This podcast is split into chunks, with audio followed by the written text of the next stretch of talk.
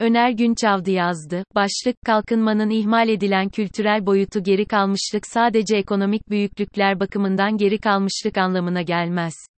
Aynı zamanda ekonomik ve toplumsal olarak günümüzde ihtiyaç duyduğumuzdan farklı bir yapı ve düşünüşün ekonomideki hakimiyeti olarak da düşünmek mümkün. İktisat bilimi geçmişe göre daha fazla boyut kazanmaya başladı. Yaşadığımız sorunların çözümü için dikkate alınması gereken yeni unsurları gözler önüne serdi. Bundan 40 yıl önce, daha 1980'lerin başında yükselişe geçen neoliberal anlayış, iktisadın deterministik yönlerini öne çıkararak kalkınma meselelerinin sadece ekonominin maddi boyutu ile ele alınmasına yol açtı. Aslında bu dönemden çok daha önceleri Richard Libsey iktisadi analizde normatif ve pozitif ayrıma dikkate çekmişti. Ardından da pozitif iktisadı konu eden o muhteşem eserini yazmıştı. Bir kuşağın iktisat öğretiminde Lipsey'in Pozitif İktisat isimli kitabı en popüler bir kaynak olmuştu. Ama bu bile 1980'lerin neoliberal dönemde unutulup gitti. Bunda en etkili olan neden ise, iktisadın deterministik yanının matematik kullanımına elverişli oluşudur. Elbette iktisatta matematik kullanımı bu tarihlerden çok önce, Paula, Samuelson'ın 1950'lerde yazdığı Ekonomik Analizin Temelleri adlı o muhteşem eserine kadar gitmektedir. Neyse bu başka bir konu ve iktisatçıları ilgilendirir diye düşünüyorum. 20. yüzyılın sonlarında, takriben 1990'larda iktisat bilimi, özellikle de kalkınma iktisadı alanı yeni boyutlar kazandı. Kalkınmanın maddi boyutunun yanında kurumsal yapının ve kültürün oynadığı rol araştırmaya değer görüldü.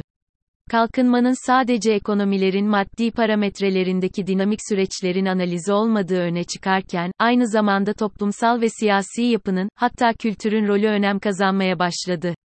Aslında kültür, ekonomik yapının ortaya çıkardığı iktisadi ilişkilerin ve toplumsal dönüşümün sonucu olarak meydan gelen geniş kapsamlı bir beşeri birikim. Ekonomik yapıdaki değişim, ister istemez sahip olduğumuz beşeri birikimlerimize yeni unsurlar katıyor, zamanla değişimi zorunlu kılıyor. Bu birikimlerin sonucunda bizi çevreleyen güncel dünyaya bakış açımız ve onu yorumlama şeklimiz de değişiyor. Gelişmeyle birlikte basit olan hayatlar daha karmaşık bir hal alıyor. Hayata bakışımıza yeni boyutlar geliyor duygularımızı ve düşüncelerimizi ifade edebilme şeklimiz yeni ihtiyaçlara, oluşan yeni yapıya uygun bir şekil alıyor. Ahlak anlayışımızdan, dine bakışımıza, sanattan siyasete her alanda insanlar dünyaya yeni bakış açıları kazanıyor. Kültür, hayatı yaşama şeklimizi belirleyen bir anlayışı, hayata bakışımızı, dış çevremizdeki algılarımızı belirliyor. Bizi çevreleyen, çağdaş dünyaya yabancılaşmamızın önüne geçer değişime uğrayan maddi çevrenin içselleştirilebilmesine olanak sağlıyor. Bazen toplumda kültürel farklılıklar oluşur. Aslında bu bir uyum sorunudur. Geçmişin geleneksel ekonomik yapısı, ortaya çıkan yeni iktisadi yapının koşullarına uyum göstermeyebilir. Eski kültürü kendilerinde içselleştirmiş olanlar, ortaya çıkan yeni ortama kendini yabancı hissedebilir. Kendisi ve çevresi için yeniyi düşmanlaştırabilir. Böylece yeni iktisadi koşullara karşı bir direnç yol açabilir. Bazen de toplumun kültürel gelişimi güncel yapılarla uyum içinde, toplumsal ekonomik dönüşümün hız kazanmasına olumlu yönde etkide bulunabilirler. Ama bunun için toplumun içselleştirmiş olduğu kültürün değişimi için dışarıdan müdahaleye gereksinim duyulabilir. Bu dışsal müdahaleler de zamanla dirençle karşılanabilir ve hatta düşmanlaştırılabilir. Tıpkı zaman zaman ülkemizde olduğu gibi. Kalkınma meselesinde kültür önemli. Her ekonomik değişime dayanak teşkil edecek temeller kültür ile atılmakta ve bu yüzden iktisadi kalkınma kültürel değişimle birlikte ele alınmaktadır. Geri kalmışlık sadece ekonomik büyüklükler bakımından geri kalmışlık anlamına gelmez. Aynı zamanda ekonomik ve toplumsal olarak günümüzde ihtiyaç duyduğumuzdan farklı bir yapı ve düşünüşün ekonomideki hakimiyeti olarak da düşünmek mümkün işlevini yitirmiş iktisadi organizasyonun beraberinde ortaya çıkan bir kültürel yapının modern ekonomik yapıya uyumu gereklidir. Gelişme bu yönüyle de bir değişimi zaruri kılar. Cumhuriyetimiz bir yönüyle topyekün girişilmiş bir kalkınma gayretidir. Bu yüzden sadece ekonomik yapıda değil, aynı zamanda kültürel yapıda da değişimi kendine amaç edinmiştir. Nokta. Sanayi temelli bir ekonomik yapının oluşumu beraberinde geleneksel, tarıma dayalı bir yapının ve bu yapı üzerinde ortaya çıkmış bir kültürün de tavsiyesi, en azından etkinliğinin azalması anlamına gelmektedir.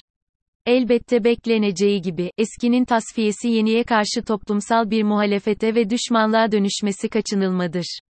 Cumhuriyet başka alanlarda olduğu gibi bu konuda kararlılık göstererek, dönüşümü toplumsal düzlemde yeterince zorlayıcı bir pozisyon alamadı.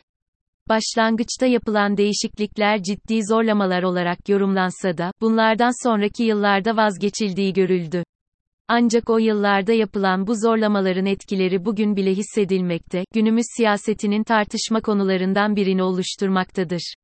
Ülkemizdeki siyasi İslam'ın ana tartışma konularından biri de Cumhuriyetin kalkınma gayretinin kültürel boyutunu oluşturan reformların uygulanmasında yapılan zorlamalardır.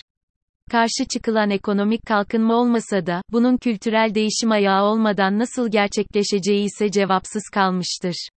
Geleneksel ekonominin inançlar sistematiğine ve onun etrafında oluşturulan kültürel algılara dokunmadan bu kalkınmanın nasıl gerçekleşeceğinin cevabı verilememiştir.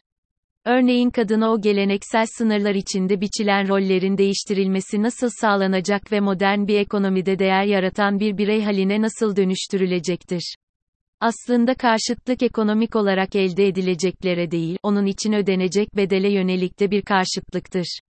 Ekonomik dönüşüm ortaya çıkarken ve bireysel zenginlikler artarken, geçmişin kültür anlayışını korumak aynı zamanda o kültür anlayışının mahkum ettiği kesimlerinde, üretilen refaha erişiminin engellenmesi anlamına gelmektedir.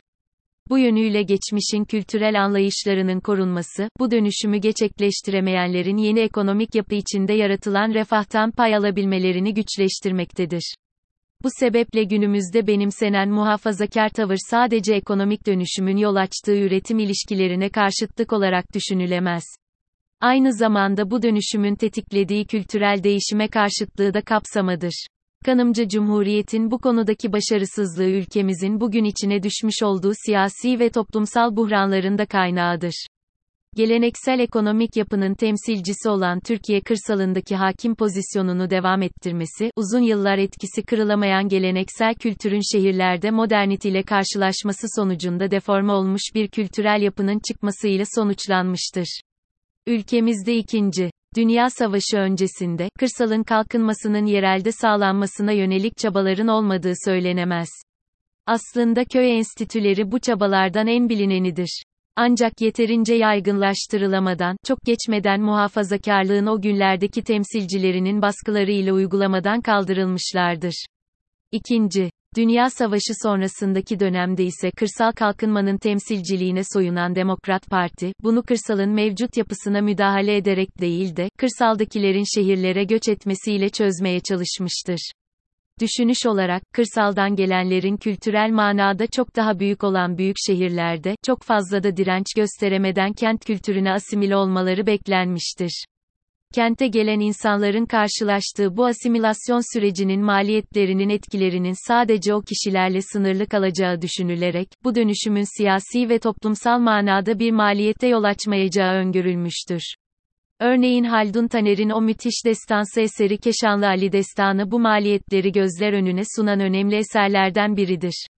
Kırsal yapılar ve geleneksel kültür, oralarda faaliyet gösteren cemaat ve tarikatların hakimiyetine bırakılmıştır. Ekonomik olarak devlete ve kamu kaynaklarına bağımlılığı giderek artan kırsal kesim, kültürel hakimiyeti tarikatların ve dini cemaatlerin eline bırakmıştır.